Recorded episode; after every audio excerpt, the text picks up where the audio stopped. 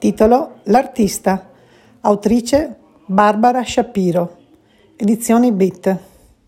Un romanzo avvincente che ci porta negli Stati Uniti nel 1940 per incontrare l'espressionismo astratto di Pollock, Rochko, de Kooning e altri esponenti della celebre avanguardia americana. Un libro per capire meglio l'arte contemporanea, ma che racconta anche la barbarie della guerra e della Shoah.